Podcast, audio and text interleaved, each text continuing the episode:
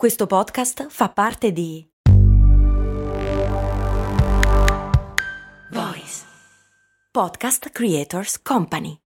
Hai già deciso a chi dare il tuo 5 per 1000? Ah sì sì, lo do a mio cugino che mi ha detto che mi dà il suo. Ma non funziona così, bestia. Il 5 per 1000 lo puoi dare solo ad alcuni enti, ad esempio a chi fa ricerca, come AIRC. Quella che fa ricerca sul cancro? Ecco, vedi che sei informato, sì, quella. Te l'ho detto che lo davo a mio cugino, infatti fa ricercatore in un progetto finanziato da AIRC. Ah, ops, scusa, avevi ragione allora. Te sempre a pensar male, eh? Però scusami, ma come fa lui a darti il suo 5 per 1000 allora? Ah, maledizione. Mi sa che mi ha fregato. La patron Sere mi chiede: Ma che cos'è quella storia che abbiamo un secondo cervello nel nostro intestino?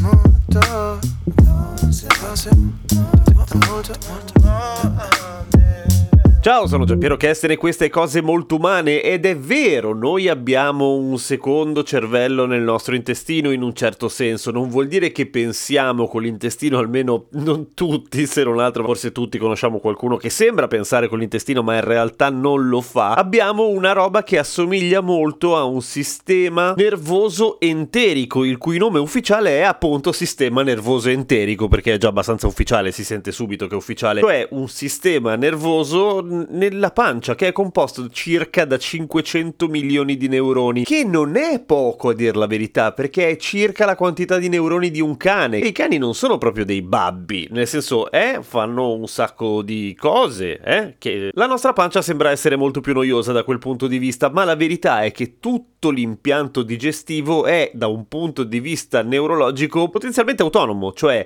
non ha bisogno del cervello per andare avanti, dopodiché non è completamente scollegato, anzi, ed è qua la parte interessante, nel senso che è collegato al cervello direttamente attraverso il nervo vago, che è un po' la fibra ottica del nostro corpo, cioè dove passa un sacco di roba. E se fino a qua tutto questo è semplicemente una cosa che, ah, pensa che buffo, abbiamo i neuroni nella pancia, in realtà sta emergendo sempre di più che c'è una conseguenza gigantesca di questa cosa, cioè intanto tutti quei neuroni lì nel sistema nervoso enterico non sono lì per bellezza e basta, ma fanno delle cose da cervello vero e proprio proprio che vanno molto ma molto oltre la gestione della digestione. Gestione della digestione. Per esempio, fino all'80% della serotonina del, che, che abbiamo noi nel nostro organismo è prodotta dall'intestino. E già questo è tanta roba. Ma non solo, l'intestino condiziona in modo diretto il cervello, il nostro umore addirittura, e non perché ci viene il cagotto e quindi siamo presi male, o al contrario siamo presi male e quindi ci viene il cagotto, che è assolutamente vero, plausibile, tutti noi lo possiamo raccontare. Molto ma molto di più, e hanno fatto fatto degli esperimenti partendo con dei topi senza germi, cioè privi di microbiota intestinale, come se fossero dei topi sterili. E come si fa a rendere sterile dal punto di vista dei germi? Intendo un topo, lo disinfetti bene dentro fuori? No, lo prendi appena nato, nato con parto cesareo, e lo tieni in un ambiente sterile. Non ha contatti con germi, per cui è privo effettivamente di microbiota. Gestivano lo stress, i topi privi di microbiota, in modo molto molto diverso dai topi che invece un microbiota microbiota ce l'avevano. Quindi chi se ne frega e cosa c'entra con tutta la prima parte? Ecco appunto. Perché il microbiota, cioè tutta la popolazione gigantesca di microbi che abbiamo nell'intestino e che ci servono per campare, per digerire, per fare tutte quelle cose lì, condizionano profondamente il sistema nervoso enterico che a sua volta condiziona profondamente il nostro cervello.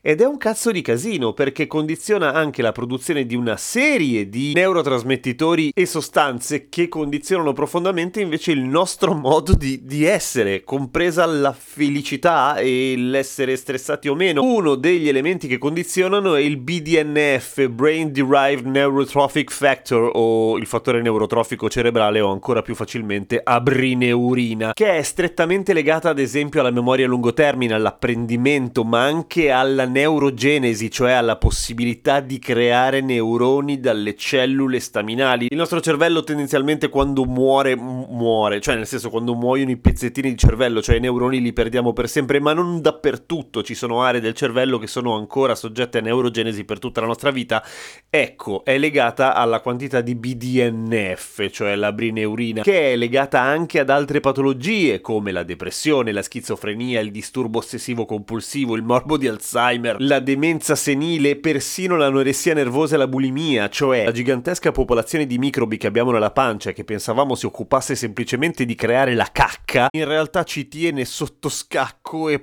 può condizionarci la nostra vita. Possono farci fare o non fare un sacco di cose, cioè è un po' come se potessero gestirci e fare un colpo di stato quando gli pare. Come condizionano la nostra vita e quali sono le relazioni da un punto di vista preciso di quello che accade nella nostra pancia e nel nostro cervello, non si sa non si sa ancora, anzi, capirlo è un cazzo di casino. Ci sono naturalmente una marea di ricerche che si stanno muovendo in quella direzione perché potrebbe essere una svolta totale per quanto riguarda la gestione di tutta una serie di patologie che riguardano la nostra capoccia, che dipende molto più dalla cacca di quello che avremmo mai voluto ammettere a noi stessi.